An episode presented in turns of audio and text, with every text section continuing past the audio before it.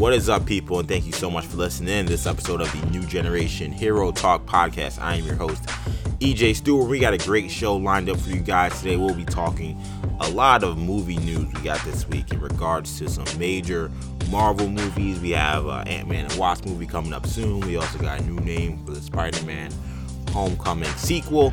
And then some news about some movies that may be coming out down the road. So we got a loaded show today. We'll also be doing a recap of this week's episode of uh, Cloak and Dagger. And we've been very pretty much consistent with that show. Hopefully we'll get to move on to some of those other shows that we haven't got to yet. But we'll talk about Cloak and Dagger. We did have Luke Cage come out this week where we've yet to watch that. But we'll be talking about that in the coming weeks as well. And, uh, and it should be a great show. Joining me. Uh, Kendall's out today, but joining me uh, right now is uh, Shamari. Shamari's here. He, he he's made the call. He, he showed up to work today. Shamari, what's up, dude? And uh, what are you looking forward to talking about today? I'm looking forward to talking about uh, this Spider-Man Homecoming sequel. I mean, Spider-Man Homecoming is still one of my favorite of my one of my favorites of the Marvel uh, Cinematic Universe. Um, so I'm super excited about that. It's crazy to me that Spider. I think. I never would have imagined this. I don't know. I don't think it says anything bad about the movie at all. But I do feel like Spider-Man Homecoming is super underrated. I think so, too. Like, I don't think that when we talk about the best Marvel movies, it it ever gets mentioned. Yeah, it's always Winter Soldier. It's always Civil War. Um, I wonder if that's how adults feel. I wonder if kids feel differently. I think Spider. I think there's a lot of... There's a, there's a section in the Marvel, in just the superhero fandom, where it's just Spidey fans, mm-hmm. I feel like they might feel differently. Okay. Because I feel like when you talk about uh, Captain America and when you know uh, Civil War and Winter Soldier, and certainly uh, Avengers. Avengers and now I wouldn't say Avengers in this class, but Infinity War. I'm not saying Avengers isn't in. I'm, I'm just explaining what I mean. Uh, those movies to me, the reason why I said I wonder what kids feel, because those movies feel more mature. Mm-hmm. Yeah, uh, they're certainly more mature. Yeah. I think there is kind of like the knee-jerk reaction of adults who cover this to be like, the more mature content is the best. Like, I love The Dark Knight, and I was like, The Dark Knight's the best, but obviously it's because it's so crazy and so dark. Um, and then D C went way overboard and couldn't figure out how to mix uh, that element. But I, I wonder if that's the case. When we make these lists, and a lot of times these are adults or very older people making this list, I wonder if I talk to like a teenager, um, would they feel differently? Like, would Spider-Man Homecoming be much higher? I don't know. The the the box office numbers, it did very well. The box office numbers suggest that there still was more excitement for those three or four movies I mentioned before. Doesn't mean that they were better necessarily, but yeah, is uh, that I just I do find that curious, because like I think the first two Spider-Man movies that we had were like the feeling around them I, th- I felt were, was completely different. Like those felt like game changers. Like the uh, the, the Tobey Maguire, Sam, Ra- Sam Raimi. Yeah, I yeah. agree. I mean, I think the superhero movie, whole superhero movie thing was still kind of a a novelty. Yeah, at that time. So I definitely feel like there was a different feeling. Totally agree with that. And now let's talk about this Spider-Man Homecoming sequel. So we finally got a name for it. Um, it's funny. I like how they now use uh, Tom Holland as like their way of like breaking news, because like they now know his reputation as being a leaker or like the guy who spoils things, and now they kind of use that to their advantage in a good marketing scheme. Because I saw he was doing something on Instagram today, but like I was, I had a very busy day. I was moving around a lot. I went to a Met game, so um, they lost. Surprise, surprise. Um, so I was doing a lot of things, so I didn't get a chance to like watch it. But I looked like he, whatever it looked like, it looked like he was doing something big. I was like, I probably, probably should pay attention to this, but I don't got time.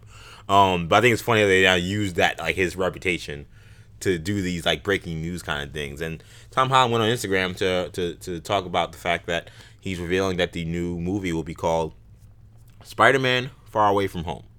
And Far From Home. Far From Home, sorry. Spider-Man Far From Home. And, Shamari, you had a very great, when I talked to you about it just before, right before the show, you had a really good initial, initial reaction to it. I don't want to steal it from you, but what did you think? Me first. No, yeah, I said it sounds title. like a like a sophomore album. It sounds like the second album of uh, some kind of rapper or like you know hip hop artist. Yeah, it's like the it's like it's like J. Cole's Warm Up, yeah, exactly. or uh, or Kanye's uh, uh, Late Registration. Yeah. Like I kind of I kind of dig that. If that's kind of what they're going for, I dig that from that part. That's kind of cool, um, especially if they're thinking about a trilogy. I don't know how Home will come into a trilogy.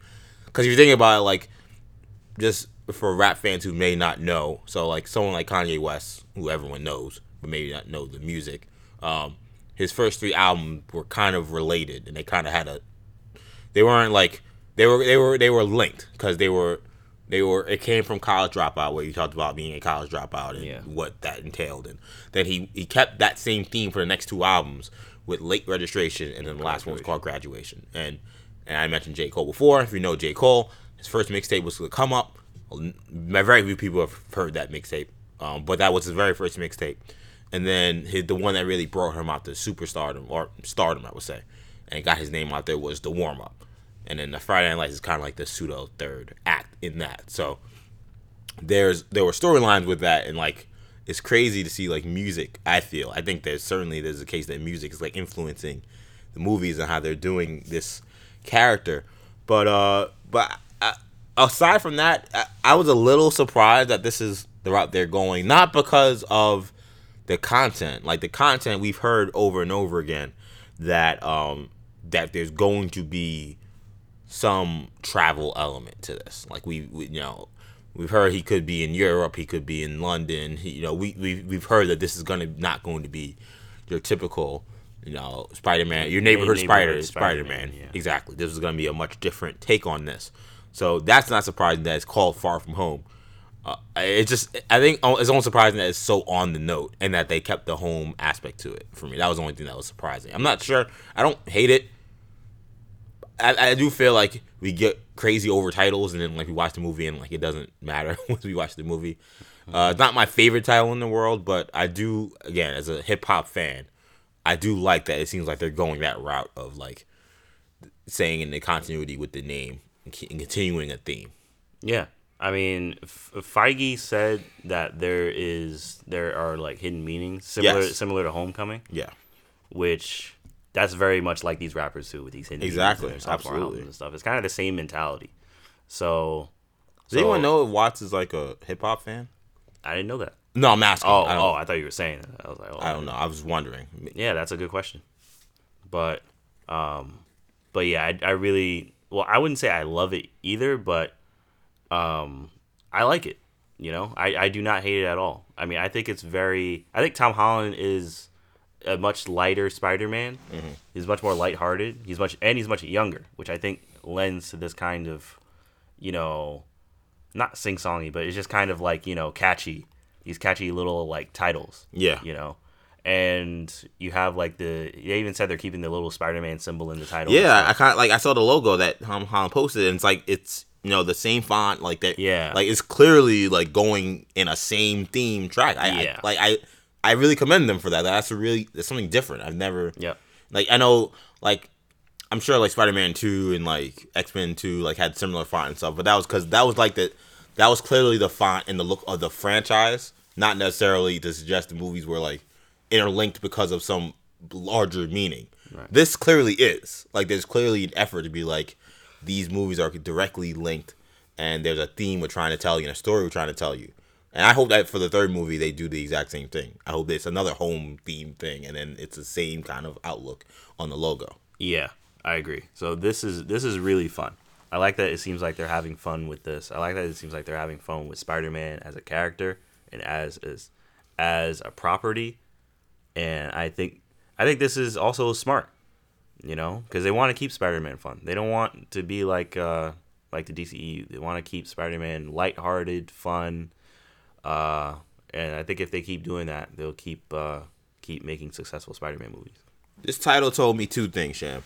Told me, one, uh, Marvel does not care about how you feel about the Spider-Man that you grew up with. And they made that clear, I think, in Homecoming.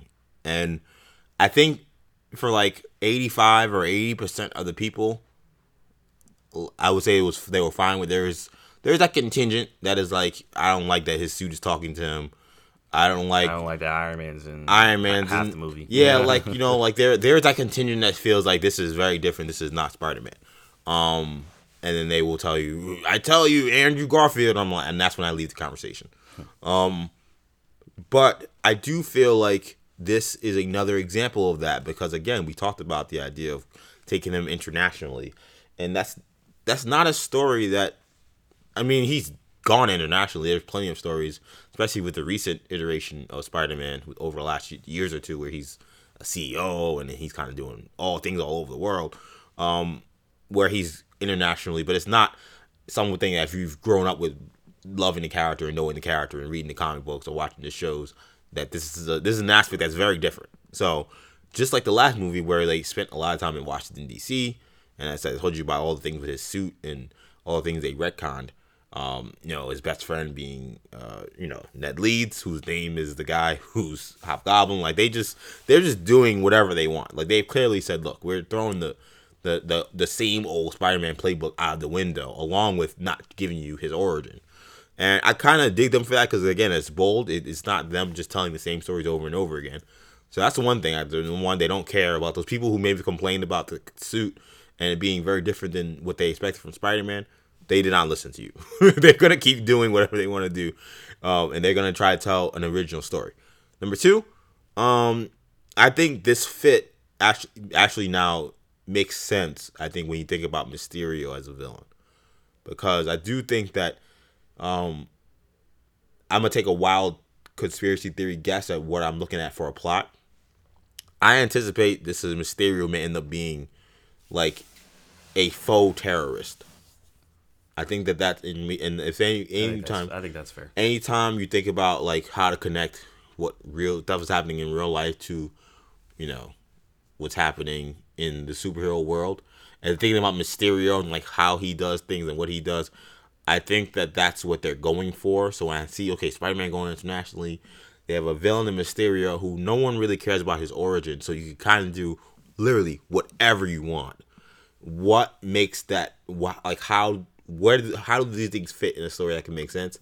I anticipate there being some element of Mysterio possibly creating some kind of terror, but not actually killing anyone or anything like that until like when we don't realize that till the end.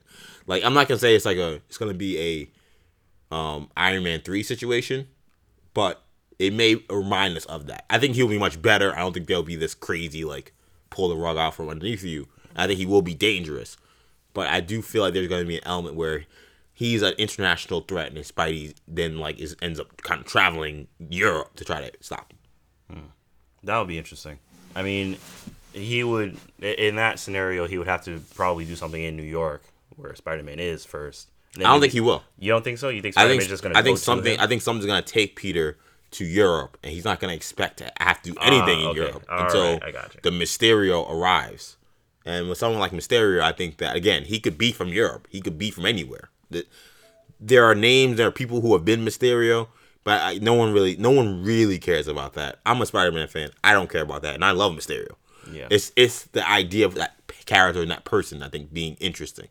So I I could see him being a French artist. I could see him being uh, an English actor. I mean, I, I there are endless possibilities to me about like where they can go with that.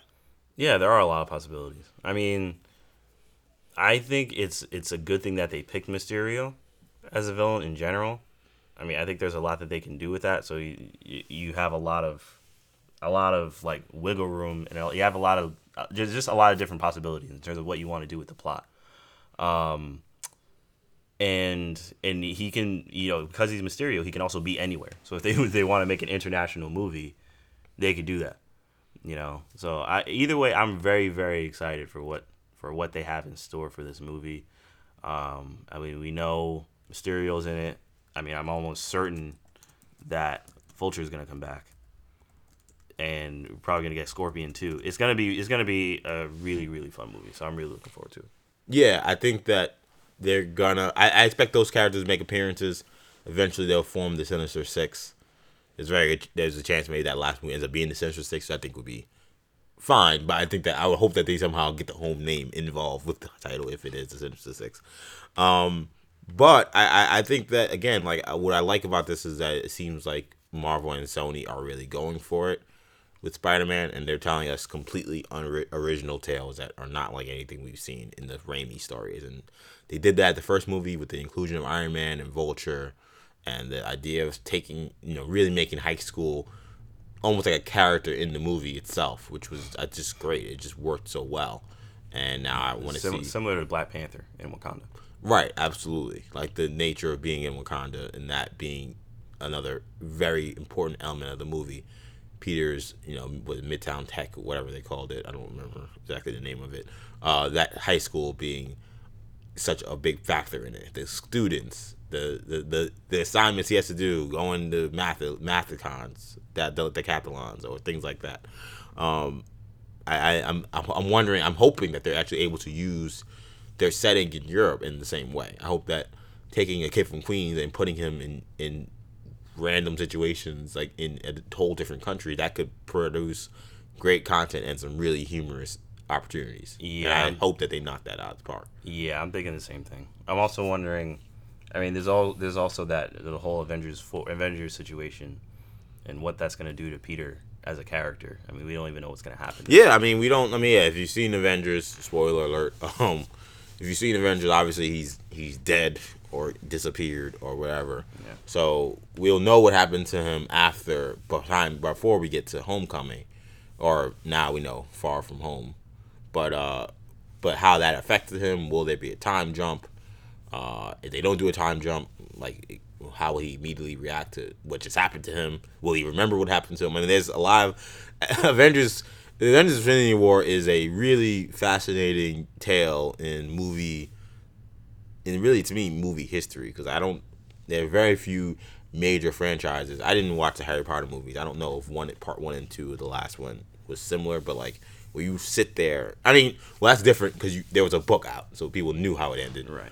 But if you didn't read the books, I don't know if it was similar, where uh, where you sit there and you're like, I mean, the whole, there's a franchise leaning on what happened to the next movie that we just don't know because of the, ex- the extreme steps they took in the previous movie. Yeah. It's not something we've seen in really in Hollywood ever. Yeah. I mean, yeah. yeah, I mean, I, I mean, I agree. I, this whole, the whole thing with Infinity War, um... even the way Empire ends, like, yeah, it's, it looks bad for the heroes, but, like, you know, okay, well, like, they're gonna fight back. Yeah. And I guess we know that to some extent here, but, like, so many of them are crossed off the board, and Thanos is essentially won. Like, the Empire didn't win. It wasn't like they just took over the galaxy. Like, there was still a fight to be had. It just yeah. looked a lot harder with the circumstance. Yeah. I mean, in Harry Potter, there were some endings that were just... straight up just bad endings. Sure. Where, like, Voldemort is just winning. Yeah. And it, it seems like there isn't much that they uh, can do. Um, I think especially Half-Blood Prince, where that's the ending is just, just very, very dark. Dumbledore is killed. And, and I mean, I mean, it's just a very, very bad situation. Um, I mean, there, there are other series where there are kind of dark endings. Um, but, like... Here, like they, I think they just they just killed so many characters, or allegedly killed so many characters, that it's just a very, very different situation because you don't know how they're gonna proceed at all. Yeah. So it's, it's it should be very fascinating to see. Uh, staying on the Spider-Man note, real quick, we should also mention the report by Variety. Shout out to them and uh, Dave McNary, who broke the story that uh, Sony is developing a movie surrounding the character Silk. Uh, the Korean-American hero uh, Cindy Moon uh, for her own standalone Spider-Man spinoff movie. Now, if you're unfamiliar with Silk, she was introduced fairly recently in the Spider-Man ethos or mythos, however you want to call that. She was uh, in the first uh, Amazing Spider-Man number one in two thousand fourteen. Uh, as I said, she's uh, she has similar abilities to Spider-Man. She was a love interest for a short time. Uh, reading here the report, she was ri- bitten by a radioactive spider uh, around the same time uh, and gave, gained the ability to uh, move at incredible speeds. She shoots uh, organic webs from her fingertips, so that's a little different than Peter. Uh, and she has her own spider sense known as Silk Sense. Uh, the character, Tiffany Espen, uh, was play- played uh, Moon in Spider-Man Homecoming, which that, to me, is a fascinating note. Because that was the whole thing of is is is Silk in the movie? It seemed like by all accounts she was, and is that gonna be the character that's in this movie? Are they gonna retcon that? What's gonna happen with that? That's something I'm confused. But what do you think of the idea of uh, the Silk character that's being very, having having its own movie? That's very very interesting. Um, I think that would be a surprising, bold, and Uh, very cool move by Sony. Um, I mean, I mean, you have you don't really have like Asian American heroes, um, really anywhere in in uh, in Hollywood right now. I mean, the only one that comes to mind is Rose from Star Wars, and that just came out. uh, and as we saw, unfortunately, that uh, there's been some yeah, there's been a lot of a lot of, with that actress. Yeah, there's been a lot of drama. Yeah, a lot of drama with that going on right now too. Um, I mean, it's interesting. You can also point to the fact that Disney's making a Mulan Mulan movie that's coming out very soon. I mean, they already like casted Mulan, and I don't know. They might this might be Sony trying to capitalize off of that as well. I don't know. Yeah, but uh, I think this is a, is a very interesting move, and I think this would. Um, I mean, I think it would be successful, and I would gladly see it, but. I don't. I don't know how, how, the the the box office is gonna react. I think it it very much depends on the director, story they want to tell, you know, how they're gonna frame it, the the effects. All it depends on all a lot of things. But in general, I think this is a good idea. I think this has a chance to be very good. Um, the Silk character in the comics is is really cool. I've not. Had a million um, interactions reading the recent Spider-Man runs, but the times I've seen her come up, I've, I've enjoyed her, her that character. Um, I think this is a good idea. As we've seen recently, I, I don't think that there's nearly as much risk with, um, as we've seen, putting uh, people of color out in the forefront on Hollywood. Hollywood, I think, is very uh, conservative in that regard, and thinking that if you do that, you're going to get blasted in the box office, but that's shown not to be the case if you do quality work yeah. and I mean, you really at, put uh, effort into it. Look at Moonlight, for example. Right. And that's another example besides Black Panther, which is the obvious example. The biggest example. I mean, Moonlight won, like, best film. But there are, like, several, like... There's several, yeah. Isn't there, like... I, I, I, I, I, apologies for me not remembering the title of the movie, but wasn't there, like, one with, like, an Indian... I want to say it was an Indian woman who was traveling or something that, like, was an Academy Award-winning... movie again. Forgive me for yeah, not remembering I, I, exactly. Yeah, I think I know. What you're but you know what I'm talking about. I, know about, what right? talking about. I don't remember like, what it was called. Like people think that that can't be successful, and again, when it's quality and well done, um, there's more people in this country than white than just white people. There are a lot of other people who want to see other ideas, and other heroes, and other aspects, and also white people want to see some of that stuff too. Of course, because we sold Black Panther. It wasn't just. No way black people can get you a two hundred million dollars yeah. opening by ourselves. You know, it was clearly other people. Um, so I think that, that for me, they wanted to do someone like Silk where we, we haven't had an Asian hero um, in Marvel or D C yet. I think that that's a great idea. Uh, I, I think Silk's cool. The only downside I could possibly see is will she automatically just be like linked as like, oh, uh, she's a Spider-Man knockoff or a Spider-Man sidekick, you know, even though she she's proven in the comics to be much more than that for sure. Will there be that kind of look to her, and then will that turn some people off? I don't think it would, but I do think that's maybe the one thing that maybe could derail it where you would say, okay, like, maybe we want to see an Asian hero who's not like another hero.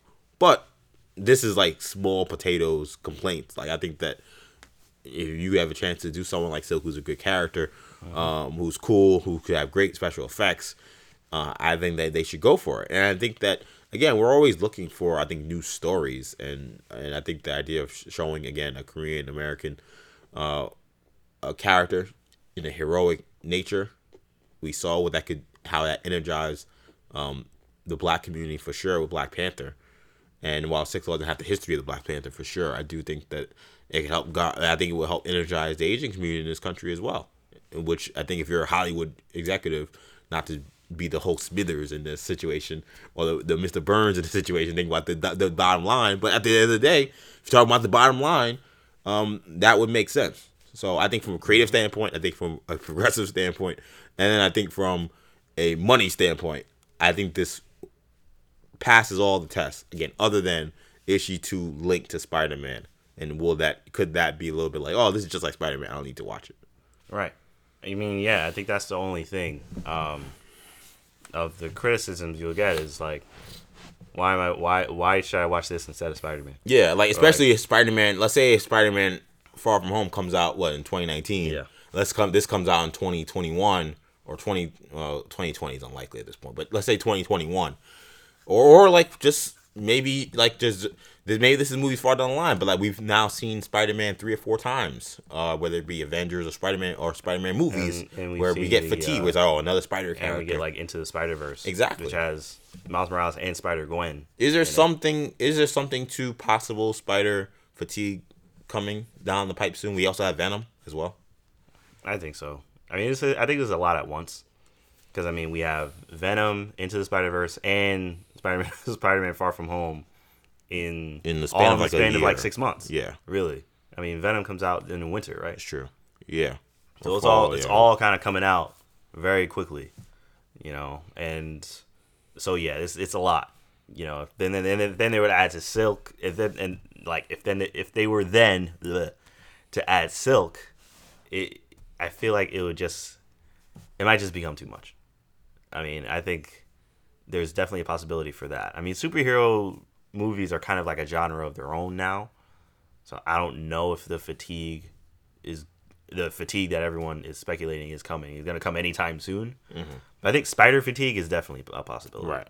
I think we kind of had it after Spider-Man three. Yeah, I it's kind of why nobody it wanted. Just, it just took one bad Spider-Man right. movie. Right. Yeah, and I think that no one really. That's why people were surprised when Sony decided so quickly to reboot yeah, Amazing Spider-Man. Spider-Man with the Amazing Spider-Man. I think. It, I, I, I think it's only look back on. I think they tell you that they made a mistake with that. Like not they made a lot of mistakes with the Amazing Spider-Man franchise, but I think the initial, you know, early initial sin was just the idea of doing it so so quickly after uh, Spider-Man three. Like yeah. you know, you could have in that time you could have done Spider-Man four. That's how close it was. It's like, all right, never mind, new Spider-Man, everything's new. Like it was a kind of bizarre decision, and it yeah. seemed like. And because I think it seemed like such an obvious cash grab, uh, people treated it that way, honestly, by not really showing up and not really coming out the way I think a Spider-Man movie you would expect it would happen. But um, let's now move gears a little bit to uh, the back to the M C U in fully and move Sony out of the picture quickly to talk about the early reactions to um, the Ant-Man and the Wasp movie, which by every account I'm seeing, Sham, is extremely high. Yeah, uh, people love this movie. Um, I haven't seen many. There are no reviews yet, but just the first reactions are saying that it's a, it's any a, bad reaction. It's a great movie. That it's one of the best sequels to any of the Solo movies. I've heard that uh, Evangeline Lilly is outstanding as the Wasp, which I'm not surprised by. Um, and I, I'll be honest, like Shamari, I, this has surprised me a little bit. Not really? That I thought that the Ant-Man and the Wasp movie wasn't going to be very good.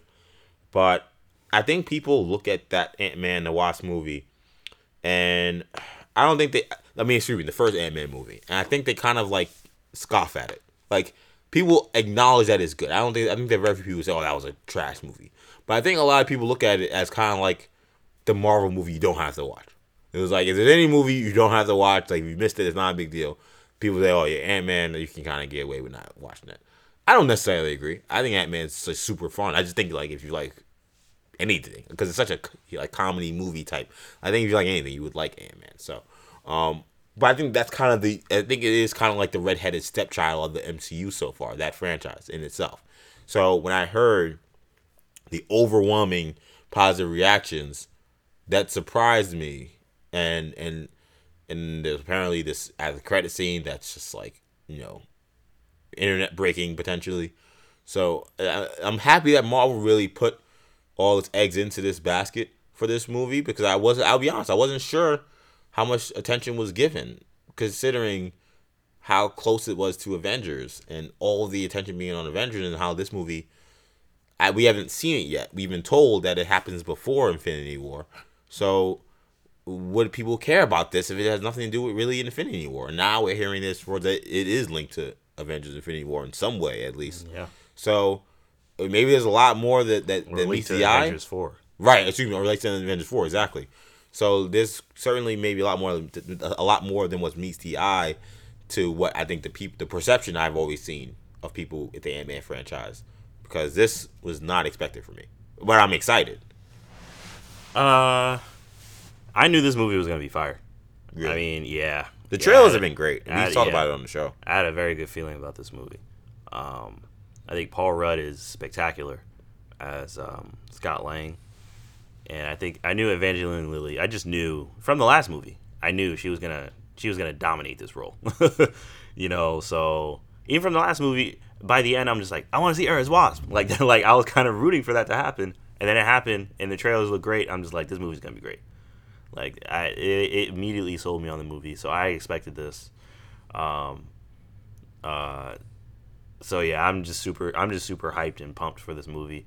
I was not expecting it to connect so much to Avengers, the Avengers storyline. I was expecting maybe something teasing a little bit of something. And to be fair, I think that is still a chance that it could just be the tease at the end. Yeah, from what I've seen. Yeah, I mean, I think but. I think so too. But I didn't expect it to like blow people's mind. Yeah, I mean, you know? every, I was expecting every reaction has been like, "Oh my yeah, god!" Oh my when this god. gets on, when people see what happened. Yeah. I mean, I wasn't expecting anything like that. I was expecting maybe something like at the end of like.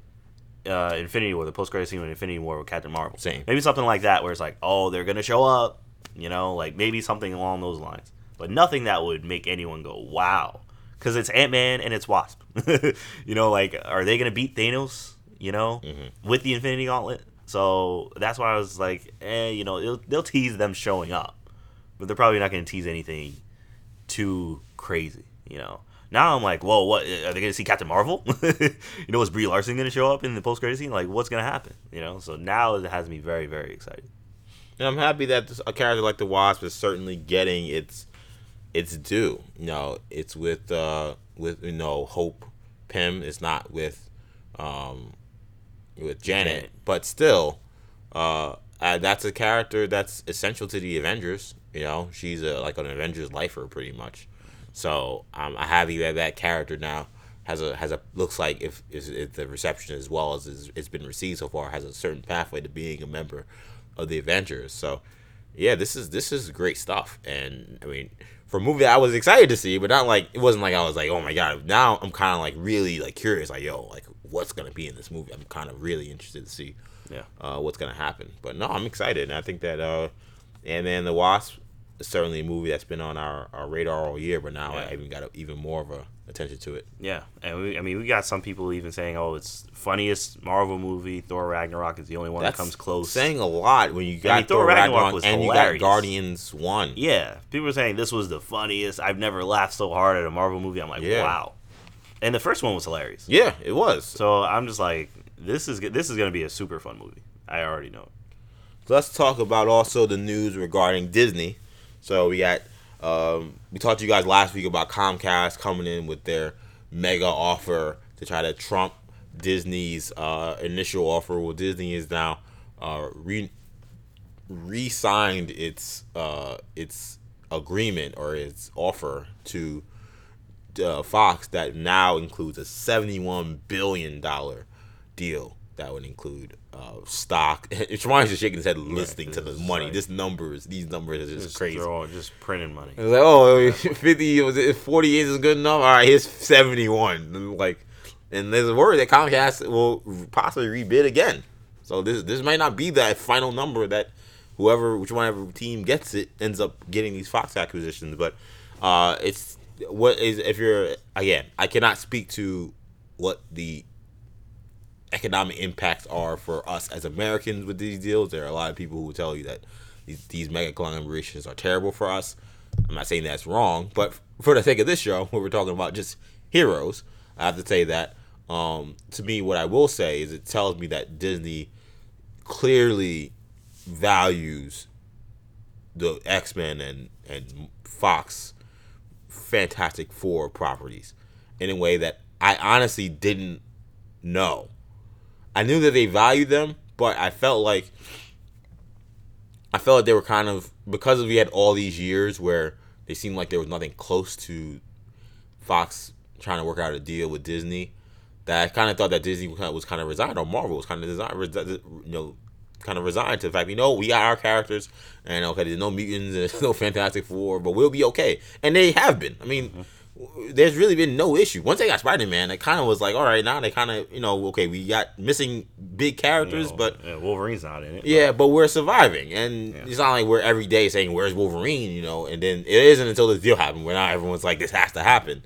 So I do think it it, it, it it let me know, okay, this is a very serious thing. I know Fox has a lot of other major properties as well, but when everyone is talking about the biggest part of this being those movie properties... and you're willing to put down seventy-one billion dollars. I just didn't think... I never thought they'd put that kind of number down for this. Yeah, I mean... I never is, thought this was possible. Yeah, I didn't think this was going to happen either. I, I thought. When, I kind of thought when Comcast came in, it was like, all right, this is probably... Yeah. And this is probably the end. Yeah, it's kind of like the end of a really good dream. You're just like, oh, you know, okay, all right. I guess I got to go to school, you know, or whatever, you know. But, like, then it's like, no, it's not over. It's like, oh, you know, it's, it's like, wow. I mean, that's so much money. It's like when you watch wrestling and you see uh, see Triple H hit the pedigree on The Rock, and The Rock kicks out at two, and you're like, oh, he's still yeah, in it. Right? Yeah, exactly. It's the exact, it's the exact same thing. Like, it's crazy. Crazy. Oh, pedigree, yeah. Uh, no one kicks out of this. It's over. You see The Rock kick out, and you're like, yo. Yeah. Match is still going on. Yeah, I mean, this is this is just, uh, I mean, that's so much money. Like, but yeah, I mean, I think, I basically think Disney has this in the bag. I mean, I think this was Comcast's big move, you know, putting up that huge offer. But Disney just like, no, yeah, we've got more money than you, and they just put up his, his even bigger offer. So I think I think this I think this is over. I think Disney has shown that they hi- very highly. You're right. They they they very very highly value Fox properties. And I've heard in the new deal that they've agreed to divest in certain uh, businesses or. Situations mm. to make this deal happen. Wow. So that's interesting too, because they're willing to just throw crap in the garbage and be like, all right, we don't need this. We're going to make sure this happens. So they're already going to those lengths this early. Um, again, I'm not a, you know, C N B C expert. I'm not a, you know, a stock exchange expert, but it does tell me that, uh, you know, Disney is very serious about making sure this deal happens. And this vote is supposed to be next month. I, I guess Comcast can come up with another deal, but if Disney's able to just sign a new offer like this immediately, I don't know.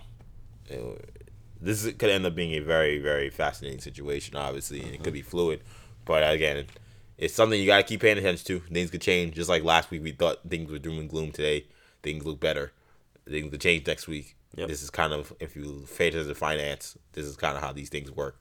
So we'll keep keeping an eye on the situation. But so far, Disney...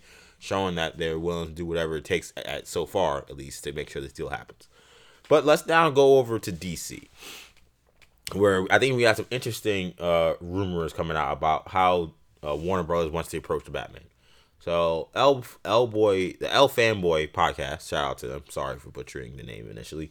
Uh, they're coming out with a report giving us details about how Warner Brothers wants to roll out this uh, the Batman movie. And I feel like the details we got were very interesting, considering the conversations that we've had, you and I, along with Kendall, about this movie. So I'm going to read you from the report. They said, quote, essentially, they want to develop this Batman movie as if it is a reboot and it is all new. But they're not going to make any overt statements about it. They're just going to make a movie about a younger Batman who I believe it takes place in the past, the report said, which will create a backdoor for if they ever want to do Uh, it cross-pollinate with him and the other D C characters again.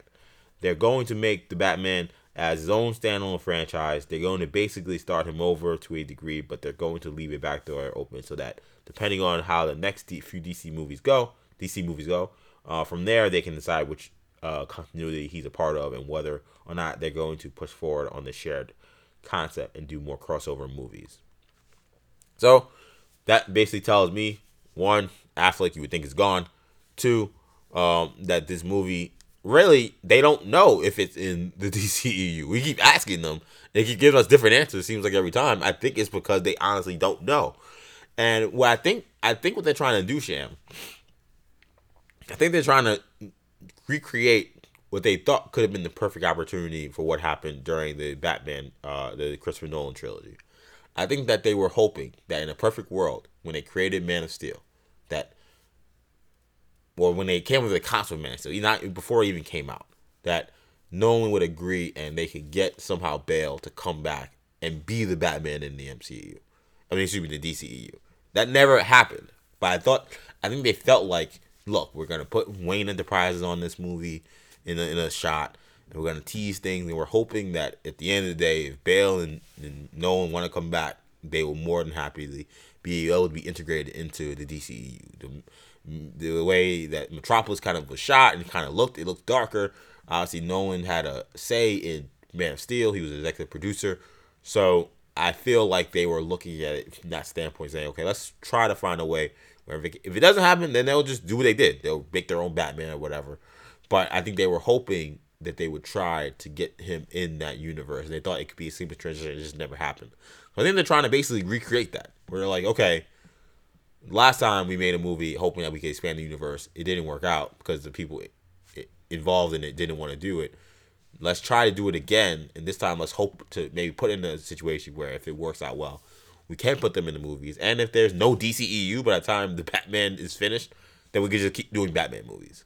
It seems like a weird way to do business.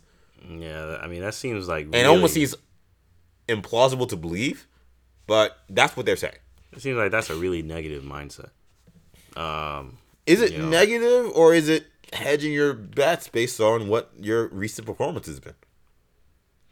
I mean, they got Wonder Woman two coming out. That's true. I mean, they got Aquaman coming out, which that one, as I mean, as far as I can tell, it looks good from everything that I've heard and seen. I haven't seen scenes yet, but... I can't say it looks good yet because it's been so little. I mean, it hasn't been much. But, I mean, I don't know. It looks like it's... There's cool. optimism based yeah. on... Based on, you know, un, concept un, and... Yeah, un, un, un, unsourced rumors and yeah. James Wan statements. Yeah. You know, which is but like, okay, like, take it for what we can. But yeah, I mean, I mean, they've, but they've got things that they that they have. I mean, Man of Steel. I still like Man of Steel. They come on Man of Steel too. I think that there would be some buzz around that. I feel like you describing uh, the D C E U's uh, assets is like uh, me describing Nick's assets. It's like you start with Wonder Woman's like, okay, well, we got Porzingis, and then moving forward it gets difficult. You're like, oh, okay, well, we got Frank. I mean, he had a decent rookie year, and now we got a rookie Kevin Kevin Knox who's okay. And it's like it's kind of it gets kind of thin after you get past Wonder Woman. Yeah, I mean, I mean, like they, they definitely had their failures, but like I think they just be like, oh, Batman, uh, I don't know, we'll just make another Batman, and maybe he'll be in it or maybe not. It's like maybe, maybe not.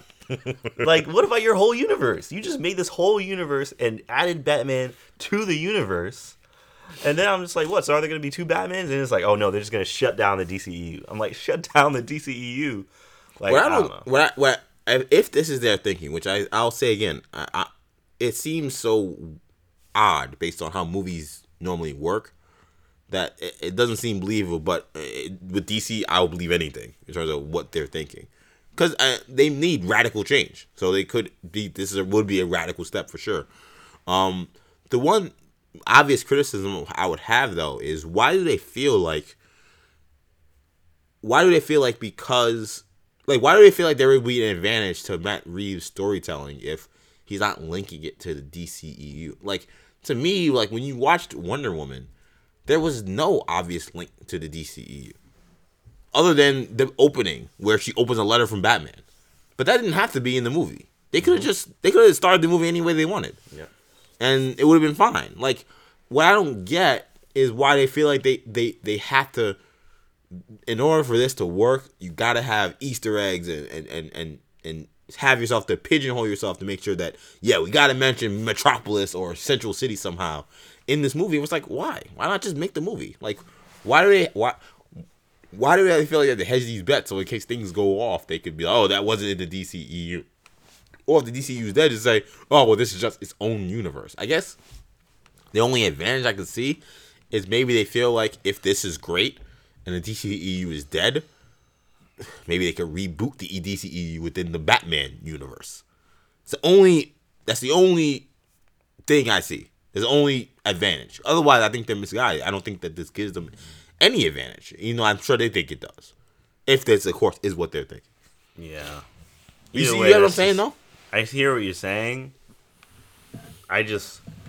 That just seemed like a super defeatist attitude. Because in your mindset, because you're making the case that the Batman has to be at the center of your D C E U.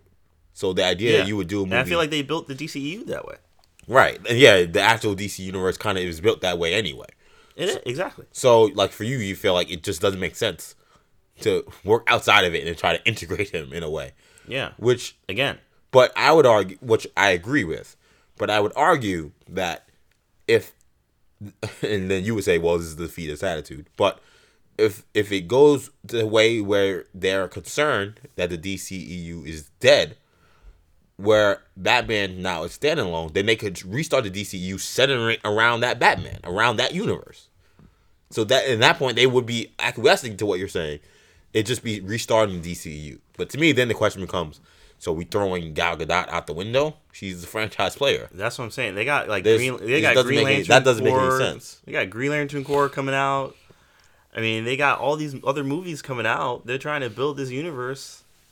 Yeah, I, and like if Aquaman flops, they're just gonna be like, nah, that's it. We're done. That's it. We're done. Like I don't know. I don't like that. I just don't. And it, I don't think the D C E U has been bad enough, honestly. Not for me. To not at this point to be like, oh, we gotta shut this down. We're just, we're just losing all this money.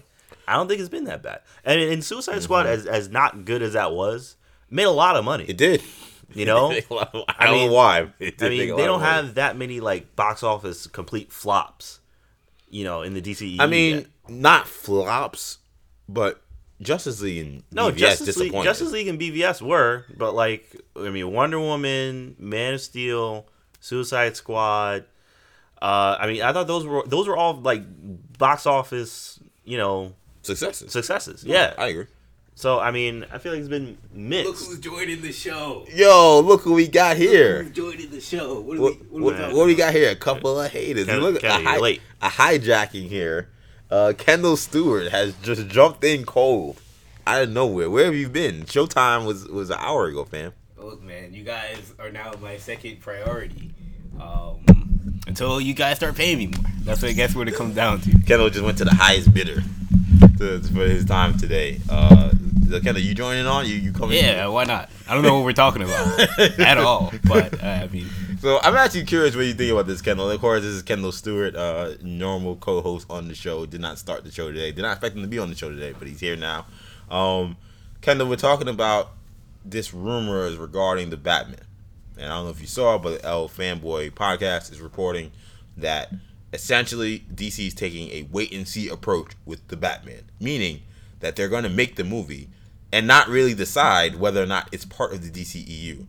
And from what I surmise from this report, the, the advantage to this is if the D C E U somehow blows up, they can just say that this movie is in its own universe and we can continue making this movie in its own universe.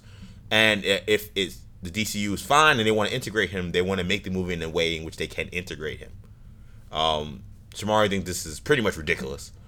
Uh, I think it's odd only because... I get. I think I get what they're trying to do. I think they're trying to hedge their bets on this D C E U really tear, falling apart. Right. My quite my concern is why do they feel like they why do they feel they have to write the story to the D C E U? Like what what's the difference? Like you're talking about Gotham City and Batman. Like in what way would you have to connect them to the D C E U? Like Wonder Woman, that movie has almost no connection to the D C E U right. other than the beginning and yeah. the end. Exactly. Just her reading a letter from Batman. So why would you need to do that? Why do you feel like you need to do that in order to connect it? Why don't just make the movie you and then say it's in the like? D C E U? And if it's over, then it's over. But you can still continue the movies. I don't get this. I don't know the. I don't. I, I get what they think their advantage is, but I don't know if it's worth this game they're playing. I, I think what it comes down to is this reminds me of your idea, E J, for Marvel's Fox thing where they they would see what these Fox movies do yeah. and see what they have, and if they like it, you know, they'll bring them on. If they don't, then they'll scrap it and do something else. It's almost the opposite where they feel like, well, if the D C E U is intact, then we'll push Batman into the D C E U. If it's not, or if it's continuing to struggle, it's its own separate thing. Now, are we? Is this in the same boat as the Joaquin Phoenix Joker movie? That's, that we don't we don't really that's know. That's a little unclear from the reporting. Um, D C just has they had their head just their head's just backwards. Because if that's the case, then I that, don't think it would be because that reportedly is supposed to be a whole different like, entity. Yeah, and that yeah that from what we know can't cross over to the D C E U. Right. So if So we're gonna have three different. Yeah, universes. We're gonna have three different D C universes. That's my thing. Is it's like they don't. And Kendall, I was saying, I was like, this is like such a defeatist attitude. Like now they're just like, oh, well, we're gonna scrap the D C. Like if Aquaman fails, we're just scrapping the D C E U. It's yeah. done. It's over. Right. We're gonna start over. We're gonna make Batman.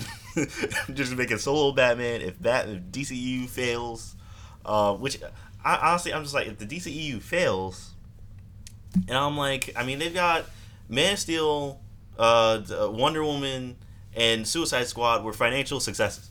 Yeah, you know, box office successes. I mean, they've got B V S and Justice League as their failures, box office wise. Right.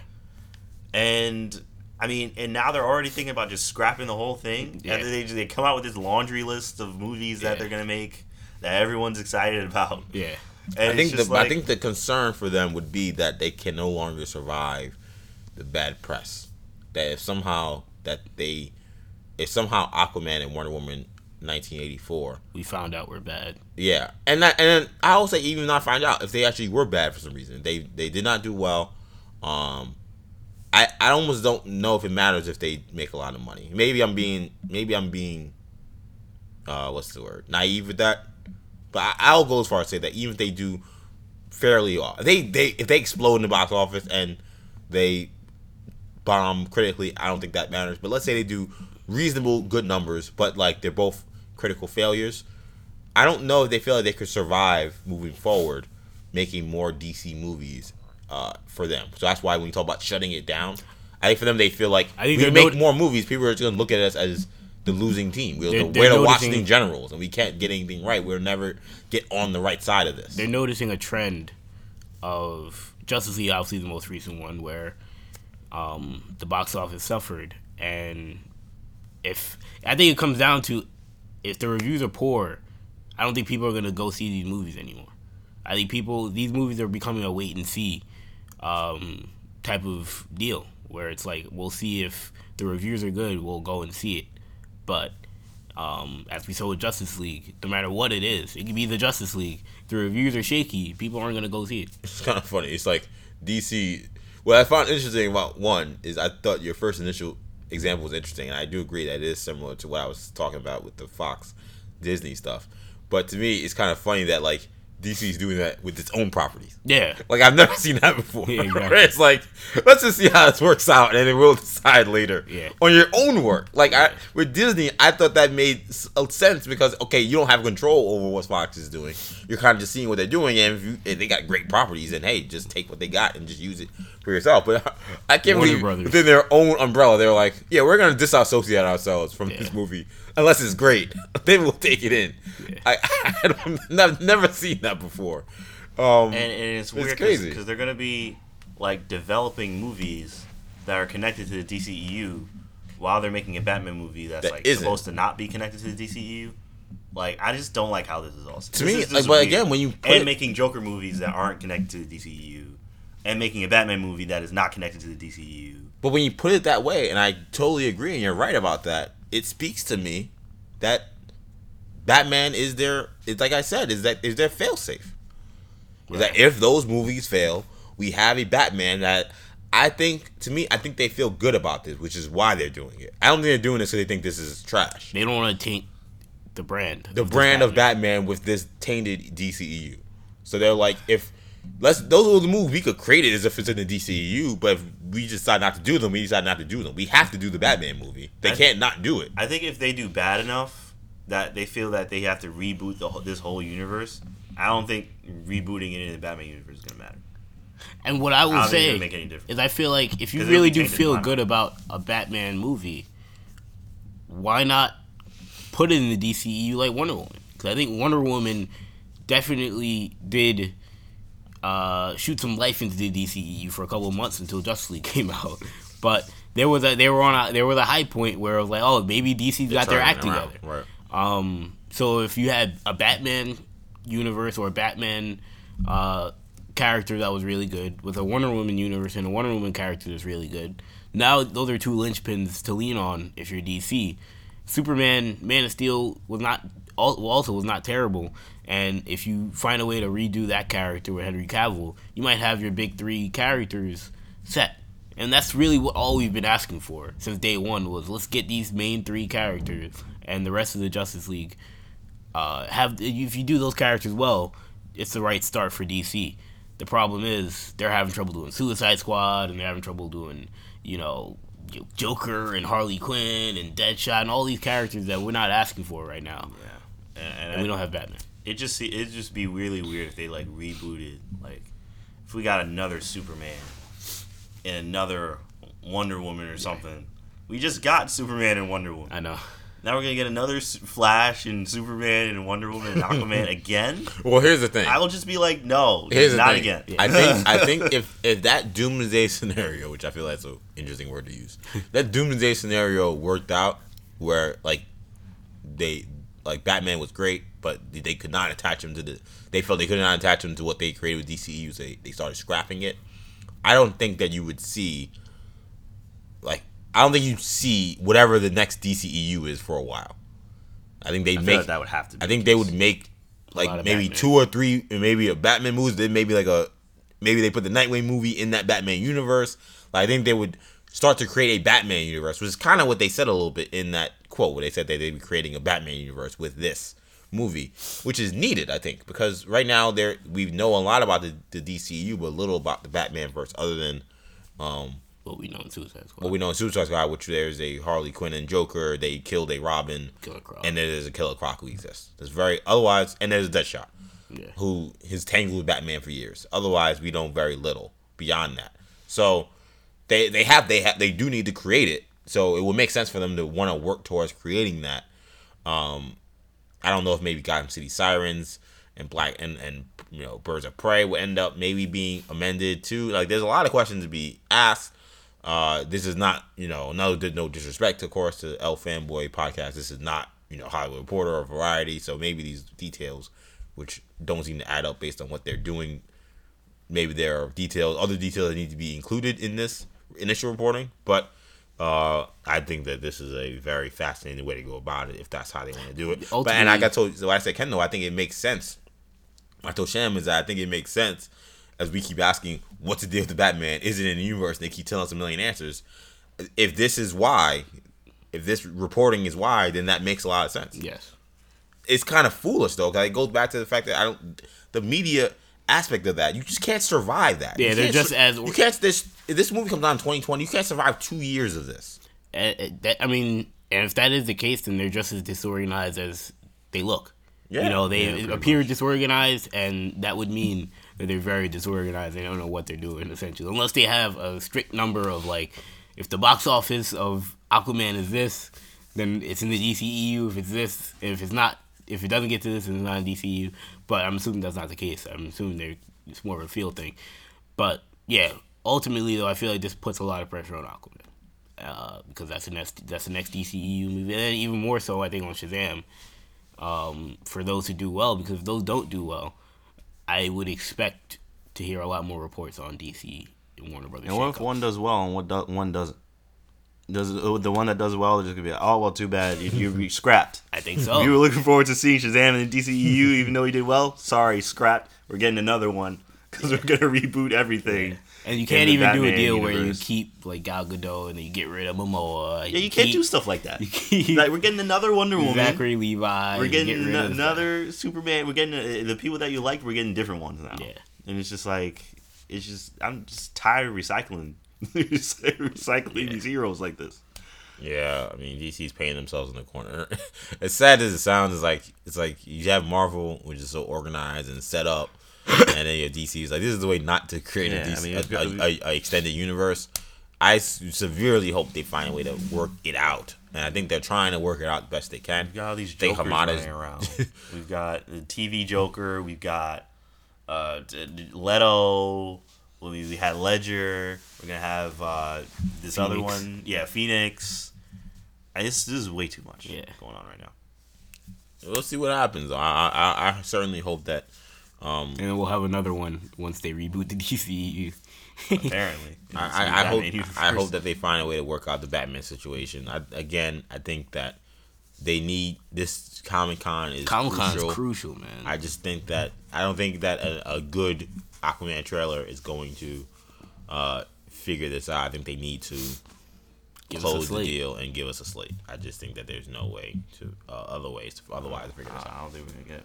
Uh, Kendall, I know you uh, you weren't here for the pre-production meeting, but the last story of the day involves the Flash uh, detail. So the Flash director, after um, there's been a lot of commentary about when is this movie coming out, he actually tweeted that the movie, uh, if, quote, all goes well, could come out in twenty twenty.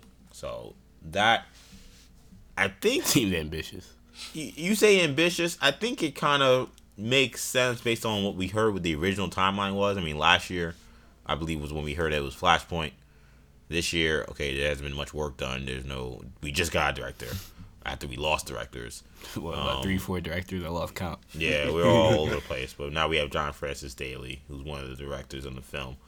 Um, uh, twenty twenty, it is, it's some, he said sometime in twenty twenty. I mean, December in twenty twenty certainly doesn't sure. seem that yeah, rough. If, if they're closer to production than we think.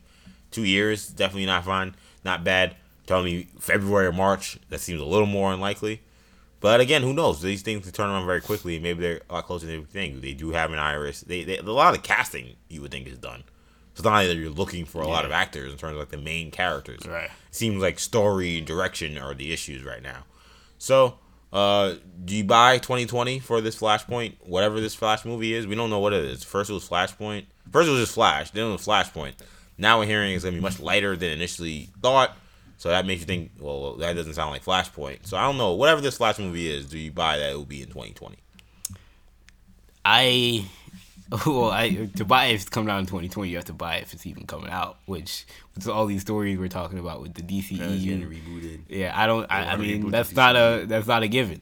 But if I'm going to assume that Aquaman does well, and assume that Captain Marvel or Shazam rather does well, and that, you know, the D C E U feels they feel good about Warner Brothers feels good about D C going forward. I think I mean I think twenty twenty seems reasonable. I mean, this has been one of the movies they've talked about for a long time. Um, is it possible? Sure. The only problem is this was a movie that felt like it was supposed to come out last year. You know, I mean, come out last year. It was supposed to come out this year or next year, and we haven't had anything from this Flashpoint movie or this Flash movie. Again, we've had three or four directors. Uh, we have no story. All we have is Ezra Miller. Um, like you said, we have an Iris West. Uh, I mean, I remember last year we had character descriptions for, like, Captain Cold was supposed to be in the movie, and, you know, Thawne. Remember Thawne was supposed to be, like, Stephen Hawking, and Captain Cold was, like, a bodyguard for Thawne, and it was, like, all this different stuff. And now, I feel we're back to the drawing board, which makes me feel like, are we re- like this movie ever coming out? Because we've talked about it now for two years and we've gotten nothing. Um, I would like to go back to the original slate that they had announced, but that slate also had Cyborg, which I know is never coming out. um, and Green Lantern Corps is like a totally different movie. I guess it's coming out with Jeff with Jeff Johns. They confirmed. Um, I don't know. I, I assume this Flash movie's coming out. So twenty twenty seems possible. I. would prefer they just do twenty twenty-one and just make it good. I don't care about this. We have Marvel movies coming out now every year, multiple movies. That's really all I need. You know, just take your time, D C. There's no re- there's no need to rush. Yeah, I don't think there's any need to rush. I mean, as it would be nice to see it in twenty twenty. I think that would be a cool and exciting thing to look forward to. But they don't need to rush any of this stuff. Like, Like, they just need to make sure that Aquaman is good and Shazam is good.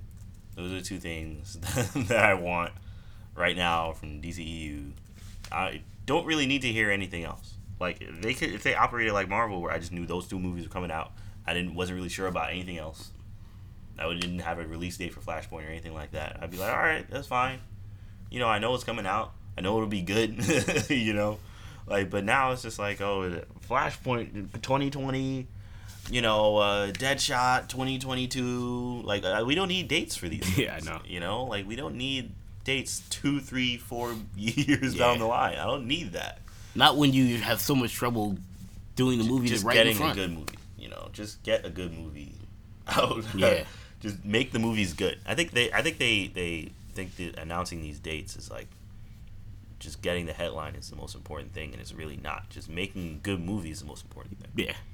Um, I do feel like, uh, for me, I, I I'm gonna buy it. Um, D C, again, it's hard to say what's happening, but there were untitled twenty twenty movies that were supposed to come out in twenty uh, for D C. One was in February, one was in June. I, I can't imagine this Flashpoint would be in February, but uh, the June date, again, they start now or very very soon. That seems two years is certainly possible. So I'm gonna say that it will happen. Um, I'm gonna say that they survive. The D C U survives to that point, because I, I, I, my, I have no idea what to think of Aquaman, but I, I think it won't be terrible. I think Wonder Woman eighty-four will be very good. So if they're able to get to the twenty twenty on the strength of a strong Wonder Woman movie, by that point, I assume, I feel like twenty twenty will be whatever the.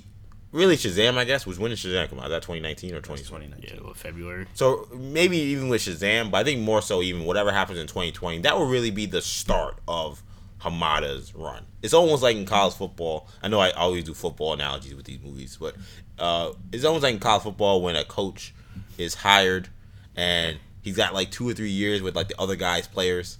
And so, like, you really can't judge the guy until he gets his own players in. It's that real recruit, that first recruiting class. Yeah, yeah. I feel like twenty twenty is like, okay. The the first recruiting class is like is now grown. They they they're senior, and now we yeah. can see what they can do. Like we, we kind of can't we can't quite judge Hamada's job. I think in the next year or two, he can't. He, he didn't come in and tell James Wan, all right, change everything on. What's the name? Like this mm-hmm. is gonna be totally different. Like Aquaman's almost done. Like he he's not changing that. Yeah. Wonder Woman eighty-four. Patty Jenkins has her own vision. He's not coming in telling Patty Jenkins what to do. So those movies are almost still like the old regime's players. Right. It isn't until we get to twenty twenty. That maybe you could argue Shazam, but I think really specifically twenty twenty when it's like, okay, what, whatever girl, his vision is, all those types of yeah, movies. Whatever his vision is, we're gonna see it then. Yeah. And I'm assuming I would be surprised if he would allow, like things would get so bad that he would allow them not to get to his vision. So we're gonna get to it. And I think it's going to start with Flashpoint or The Flash, whatever it is. I tend to think that it's not going to be called Flashpoint by the time we get to Comic-Con next month. But um, but it's going to, but I don't know. It's going to be curious to see what happens. What I will say is, I remember, like, what's their slate for twenty nineteen? Is Wonder Woman coming out in twenty nineteen? Yes. Yeah. So they have Wonder Woman Shazam and Shazam. And Wonder Woman are coming out next year. Yeah, Shazam, April twenty nineteen. Wonder Woman, November twenty nineteen. Yeah. Wonder Woman's November. And they just started filming, right? Yeah. So they just started filming. Um, for a movie that's happening around twenty nineteen, June twenty twenty is certainly doable for Flash. Do we think that Batgirl and Nightwing are ever coming out?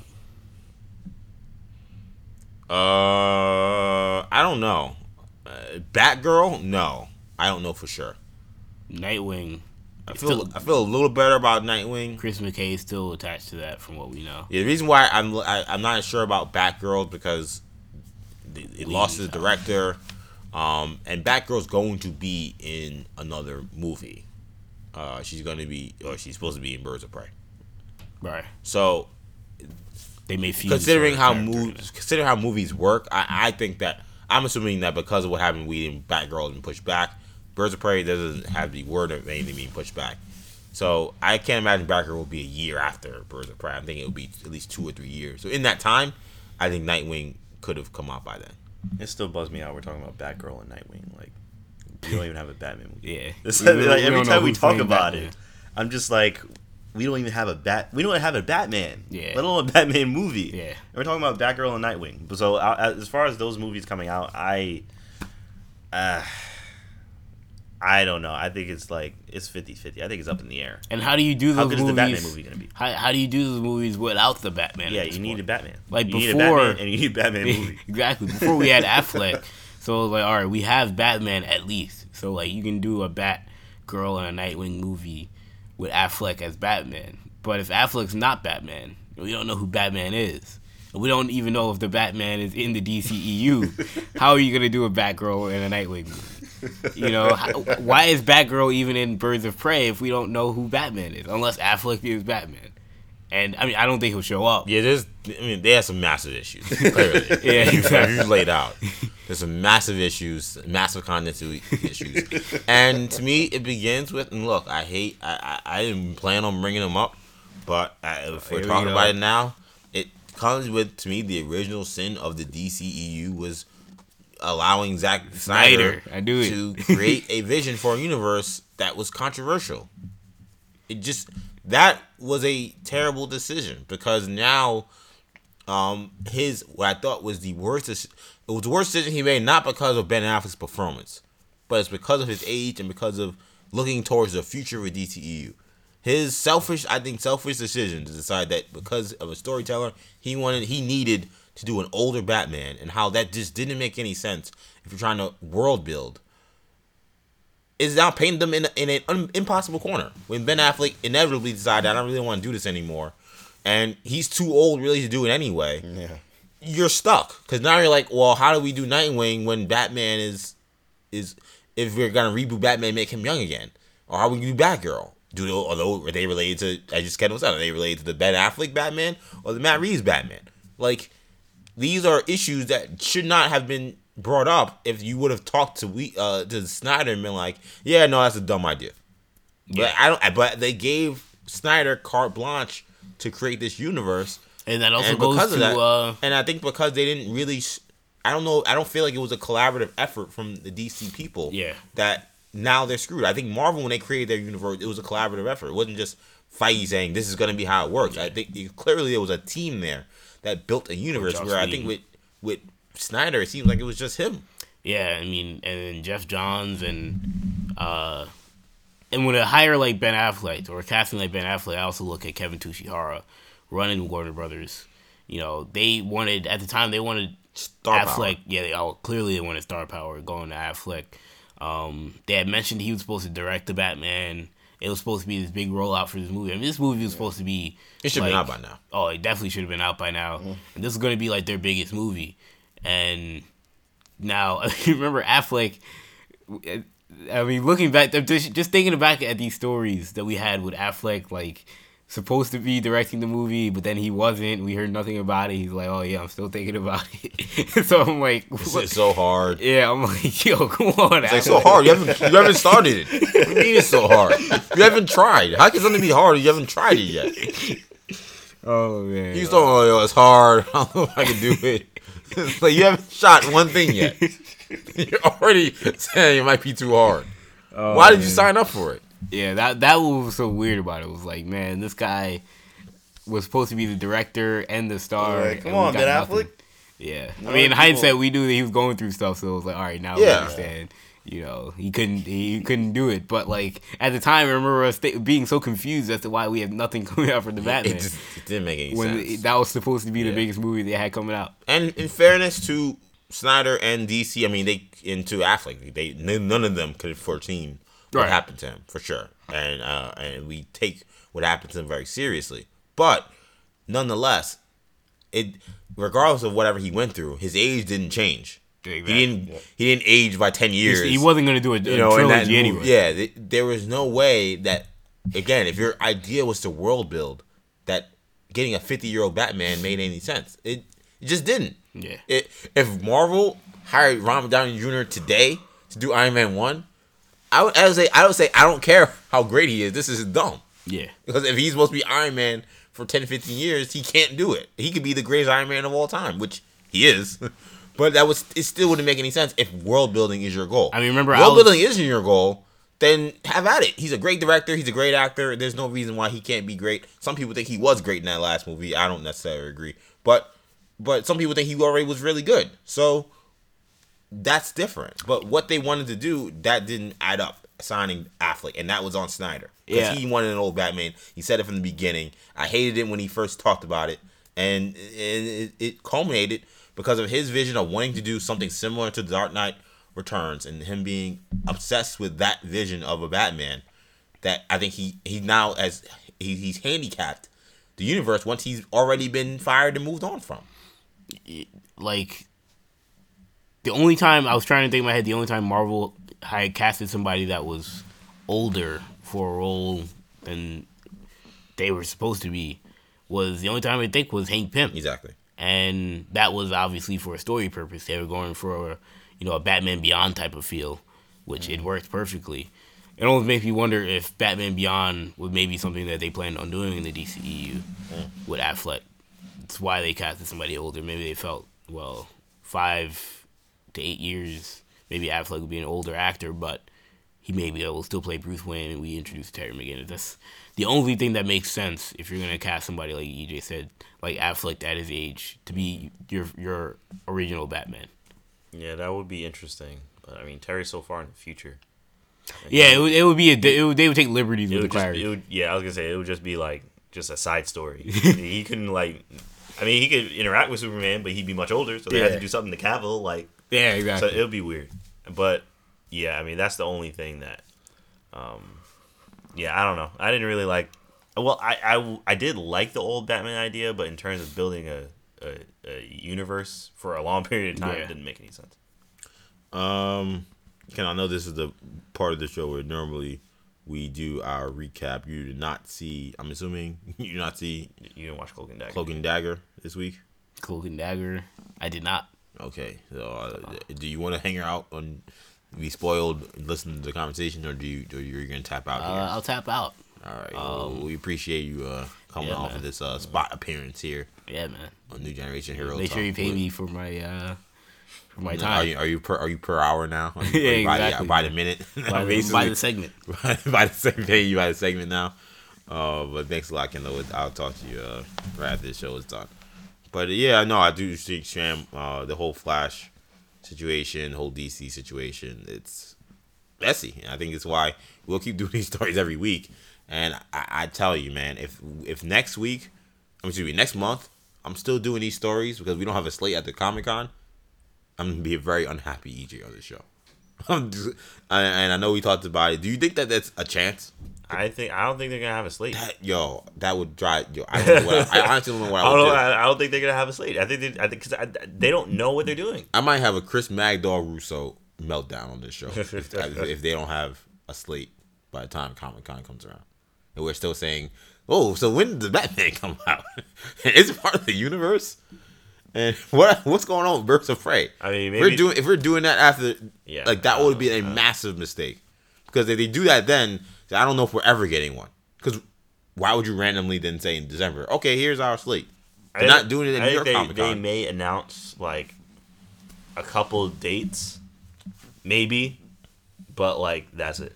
I mean, we got the Flashpoint guy. They got the Flash guy talking about how, oh, maybe twenty twenty. And it's like, well, that's, that's not scary. Well, that's not yeah. being announced. Yeah. And that's only a couple years. That's what he's saying, a couple years. That's true. And he's saying, I don't know, maybe. That's like, true. They don't know. They nah, don't know good, what is happening. That's a good point. I just said they need to sleep. They don't know what's going on in twenty twenty. twenty twenty. I don't know if in a month they're going to be able to confirm that it is coming yeah, out in twenty twenty. Like, we, that's totally, like, come on. I don't know I, if anything's going to change between now and whatever Comic-Con comes out. That That would say, oh no, never mind. Yep, twenty twenty. Add that to the list. Like you said, if that's only like, if that's only so recent, that. then they damn sure don't know what's happening in yeah. twenty twenty two. So like, I really, I don't think they know what they. I don't think they know what they're doing. They don't have a plan. I don't think they have a plan. And all these, uh, the even the podcast report, the Batman stuff. I don't think they have a plan. They don't know what's going on. They gotta have some plan. I think whether they just announced whether movies. whether executing it well is is is another thing. They have clearly they have to have some plan. I don't know. Right, I, mean, I, would hope, I would hope so, but it doesn't look good. they don't, they're not acting like it. Right. So, yeah, it's it's not looking good. Let's talk about this uh, episode of Cloak and Dagger. This will be our episode recap of the week. Um, I just watched it a couple of minutes ago, or not a couple minutes ago. And now it's been like an hour ago. I watched it right before we started this show. Uh, this was a good episode. Part of me feels like we got some strong character moments from our heroes. Uh, the one issue I have is I don't know if the show is moving forward quickly enough. We did have a major, somewhat major death. I don't know if it was a major death, but we had a death in the show. And I do think from the storytelling standpoint, the way they kind of told that gentleman's story, uh, Tan, uh, her, Tandy's mother's boyfriend, I guess you would call him. Boyfriend, lawyer. Lawyer... Yeah, it was a very messy situation. Um, the way they told that story actually was really strong, and when you he dies. It's very sad. And you would never imagine that based on how they introduced him. Yeah. So that's really good storytelling. And it wasn't because it was random. I do feel like he, he all of a sudden seemed very nice. And I think they did. That was a little random. That all of a sudden, like, you watch this episode and he's like, oh, no, he's just a good guy. Oh, wow, he's a nice guy. Like, and in the beginning, he's, like, just in a bathroom, bathroom on the couch, drinking a beer. Oh, hey, you know, to yeah. the daughter. Like, that's that was a terrible look. Yeah, so I don't know. Maybe, like, in hindsight, maybe they could have maybe hedged that storytelling a little bit. If I watch it again, maybe it wouldn't look as bad. But they definitely tried to give you something and then twitched it up on you. And hand these powers to see how people are thinking and what they see that future. When you see this guy legitimately has, like, you know, strong and positive thoughts about what he can build and what he believes is a family with Tandy's mom and Tandy. Like, it's pretty crazy. And then we see him tragically killed. It's like, oh man, that was uh, brutal. And that is probably the only thing that really moves the forward story really forward. But now we're, well, this is the fourth episode. We're getting to the halfway point. I don't know if we've really gotten anywhere near a villain, anywhere near um, a situation where there's a resolution. And maybe there won't be a resolution, but I just feel like this is... Whereas Runaways, I felt like that story was definitely moving towards an obvious confrontation. From the first episode, we can see them in their robes. And you're like, okay, well, these are the villains. Maybe there'll be another villain, and we realize there was Jonah moving forward. But there's obvious. There's an obvious end to how this ends. Is that they gotta have to. They gotta have to face off with these parents. Whereas here, the end seems nowhere in sight. And it's not good because there's not that much time left. Yeah. I mean, there's not that much time left. Um, I enjoyed the episode, too. Like, I thought it was a good episode, um, which is saying a lot because we still don't really know what, what is what the conflict is. is. Mm-hmm. Um, uh, but they do the drama very well. And they do the the, the the the manipulating of time. Now, this is the second episode in a row. Where mm-hmm. I think that's going to be a theme. And it's it's it's well done in this episode as well. Yeah, it's well done. Um... I mean, I liked, I liked that you're seeing a little bit more of their powers. That's becoming a more, a more uh, important theme. Is like them discovering their abilities. I think that's important because in the first few episodes, it was a lot of just like you know their family life and their backgrounds. Mm-hmm. Whereas now it's starting to get to okay, what do these powers mean? And I like, I'm like, yes, this is what I like. Yes, this is what I wanted to see. Um, so I like that. I think the effects on their powers is really cool. I really like... They've gotten it down so far. Yeah, I really like what they've done and how the dagger just kind of appears and Cloak's kind of like... Uh, his like Cloak, his ability, his like dark universe, whatever it is, like... You know, I think... Uh, I think they do it really well.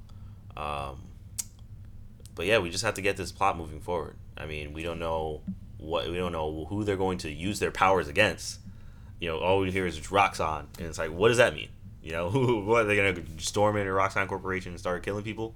Like, I don't know what they're gonna be doing with their powers. I mean, are they? I mean, I'm guessing uh, Cloak is gonna go after that cop. Yeah, it seems like they're on their own dual origins, which the villain for Cloak is this dirty cop, and the villain for is this rapist, the rapist guy. Wait, what? Is it that rapist guy? The guy that got away? No, no, the villain for Tandy is the Roxxon got people. Oh, I'm yeah, assuming yeah, yeah, they're the people linked to whoever killed that guy. Yeah, yeah. I don't want to be sure that that's what happened. So, like, those are the villains, but we we don't see them. We don't talk to them rarely, uh, and they and they they seem so far so one dimensional that I, I don't know if we'll ever get satisfactory a satisfaction from the adversaries to these young heroes in the season. Right. Like, I just don't think there's any way I'm going to learn so much about this dirty cop who, by all accounts, seems like just a dirty cop. And this corporation who seems like just another corporation who's just covering their tracks, killing whoever, you know, challenges them. That's not like a normal corporation, but it's any T V show corporation we've right. seen. Um, like, it doesn't seem there's much more depth to them. So, uh, and maybe it's not meant to. Maybe this story is supposed to be very focused on, on Tandy and Tyrone, which it is, but... That that is a little disappointing, and I think because of that, it makes where the story is going unclear. Yeah. Um. Uh, I like that Cloak has what appears to is that going to be his cloak now? I'm guessing that that, that thing that he designed. Yeah. Yeah. His brother started it. Yeah. You know. Like I, I really like that. I think that's really cool. Um. Uh, I like Um, Did you think that that whole situation with his dad taking him there was a, a little too insider baseball if you're not from New Orleans? I thought it was really cool. Because I, I, no, I, I had no idea what anything was. I had no idea what was happening. Oh, yeah. I didn't know either, but I didn't care. Okay. I was like, I really like that they're they're really going really deep it's, into this. They're going like, for it. Yeah. They're really going for really deep, like, New Orleans, like, like cultural type. Yeah. Because, like, when his dad showed up to the hood, it was doing, like, I didn't know. I I still don't know what happened. They let her and kill him, then they didn't, and then they yeah. hugged, and then they started making cloth. And I was like, I, I, what's going on? And then he picked the wrong cloth, but then it was, oh, that was your brother's. And I was like, why is, is why is the dad keep, him, keep not talking about this with his mom? Like, why is that something you would hide? I, maybe yeah. someone from New Orleans, like, just gets it. But I don't know. I mean, I'm not going to, like, New Orleans is a smaller town. Yeah. So I feel like New York, there are certain things that even non-New Yorkers know, or Chicago, certain things Chicago, non, non-Chicagoans know. I don't know if, like, New Orleans, like, I think that scene needed a little more explanation. Uh, we might get Even though the acting and everything, the drama, everything that they did with it, and I felt authentic, and I thought it was well done. I feel like if you were in New Orleans, you would have loved it. Mm-hmm. For me, not being from New Orleans, only visited two twice in my life, did not get that. And I and I know a little about New Orleans culture because of my visits, and I still didn't get it. I hear you. I mean, I, I feel like those explanations still might be forthcoming. Okay. But um, I I don't know. I personally didn't mind. I think just knowing that it's a cultural thing, which I think is the message they were trying to get across. Yeah, definitely. I like. I think that for me, that was that was very definitely like received, and for me, it was. It was enough and to the point where I was like, I think this is a nice touch. Because it, it, it kind of further emphasizes that they're going for a very personal story, you know, with uh, both Tandy and Tyrone. When are, so are we supposed to assume that the end of the episode is kind of like the beginning of that next day where they go on and do whatever they do? Like Tandy sees the guy get killed. Tyrone goes it goes for it with his... I guess now his girlfriend, um, and then the whole bike situation. Like I, the, the timeline thing, which I think has been cool. I think was a little confusing. It was confusing. Um, well, to me, it wasn't that confusing until the end. They left, and all of a sudden, like you know, Tyrone's like working out in the gym, like you know, he's got the angry face on, and Tandy's crying, doing drugs. So I was kind of like, okay, this seems different from how I've seen them act. Like both of these characters went on a journey after whatever meeting they had. And I almost wonder if that was the beginning of it, or was that after the whole day? Because to me, it just yeah. didn't make sense. Because it seemed like they both made pro, like even though they both were like obviously saw crazy stuff happen, they both seemed to make progress in whatever they were trying to accomplish. Yeah. Um, and then at the end, it didn't seem that way. But again, that's what the timeline thing. It wasn't. I, it was cool, but I don't think it was well as well executed as it was last week.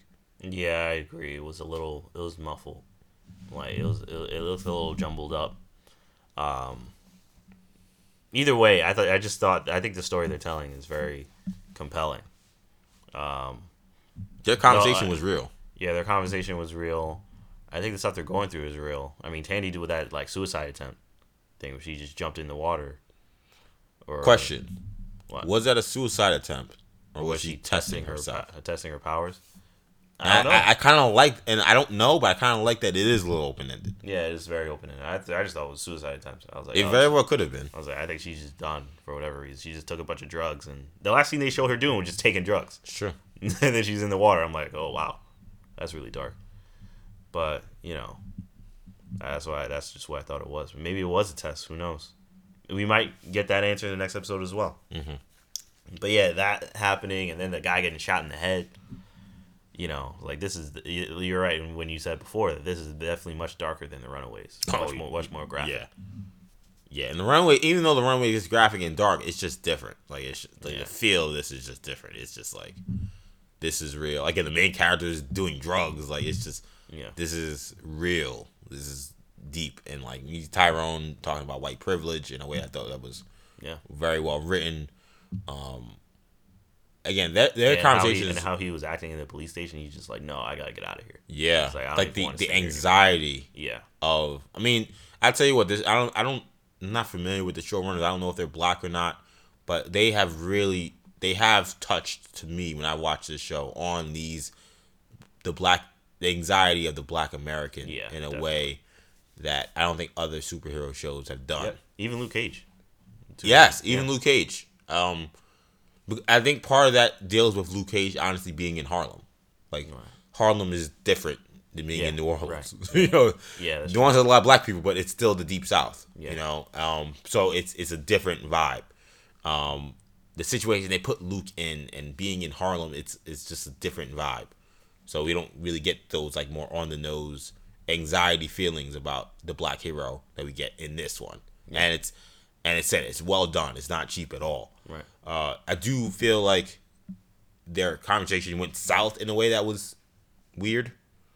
Um, I loved their conversation the entire episode up until the end when Tandy's thoughts of killing herself set Tyrone off in a way in which I don't know. I think the writing was poor, which is why I think his acting was poor, because he was trying to be he was trying to be forceful and it wasn't believable. Because it wasn't believable that her saying she wanted to kill herself to me would make that character flip out like that. And because of that, I don't think he got the best out of that scene, and then the scene just felt flat.